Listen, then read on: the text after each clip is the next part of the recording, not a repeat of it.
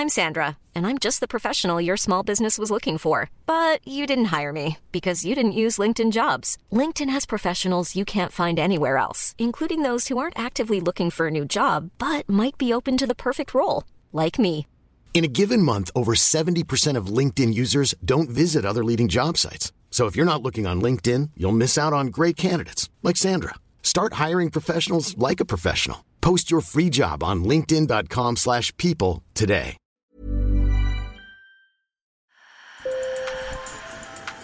Bonjour. Hello. Hola. Marhaba bikoum. Sur le fil, Le podcast d'actu de l'AFP. des nouvelles choisies pour vous sur notre fil info.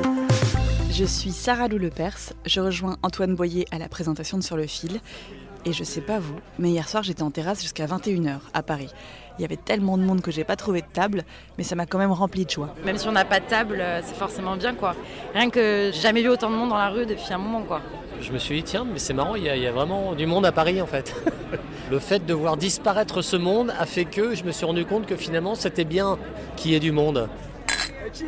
Et à Rennes, plusieurs centaines de fêtards n'ont pas respecté le couvre-feu de 21h. Les pompiers sont intervenus pour éteindre un feu de palette et la police a tiré des gaz lacrymogènes. Rappelons que plusieurs territoires français ne bénéficient pas encore de cet assouplissement, comme par exemple la Guadeloupe et la Guyane. Depuis lundi, 8000 personnes se sont mises à l'eau au Maroc pour rejoindre l'enclave espagnole de Ceuta à la nage, mais plus de 5000 d'entre elles ont déjà été expulsées par l'Espagne. Cet afflux avait été permis par un relâchement des contrôles côté marocain et interprété par l'Espagne comme une représaille pour avoir accueilli le chef des indépendantistes sahraouis, ennemi juré du Maroc. Les chefs de la diplomatie russe et américaine se sont rencontrés pour la première fois depuis l'élection du président Joe Biden. Sergei Lavrov et Anthony Blinken ont affiché leur volonté d'apaisement. Les États-Unis, quelques heures avant, avaient fait un geste en renonçant à sanctionner la société qui achève la construction d'un gazoduc très important pour la Russie, le Nord Stream 2, qui doit acheminer du gaz entre la Russie et l'Allemagne. Sur le fil. Et je vous parlais des terrasses, mais les lieux culturels rouvrent aussi cette semaine.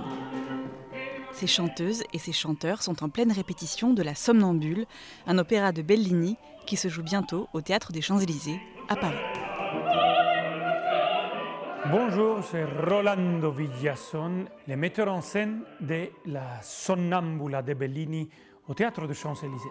Attention, on va briller tout le monde. Ici, le protocole, c'est surtout pas enlever la masque, que je dois dire chapeau à tous nos chanteurs parce que chanter avec ça, c'est vraiment très gênant. On se fait des, des tests PCR. Moi, je fais trois fois par semaine des tests PCR.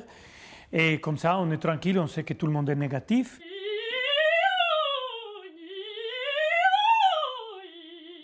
Je suis Sandra Amaoui et je suis chanteuse lyrique. Chanter avec un masque est certainement très différent de ce qu'on fait euh, habituellement, comme on est des chanteurs d'opéra, des chanteurs lyriques.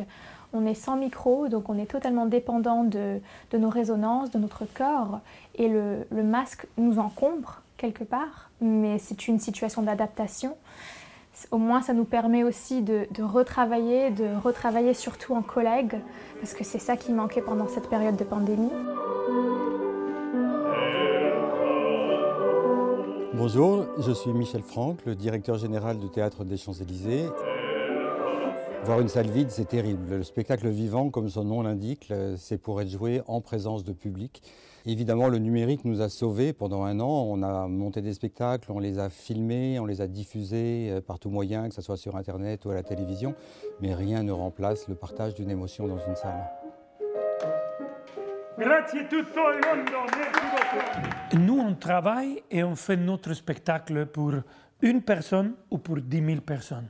Et on est heureux si c'est 1800, 500, je ne sais pas combien, mais je me réjouis de recevoir ce public. Bienvenidos todos. Et même si le théâtre des Champs-Élysées ne pourra pas être bondé à cause des restrictions sanitaires, l'opéra se jouera en public du 15 au 26 juin. Sur le fil revient demain. Pour ne louper aucun épisode, abonnez-vous. Bonne journée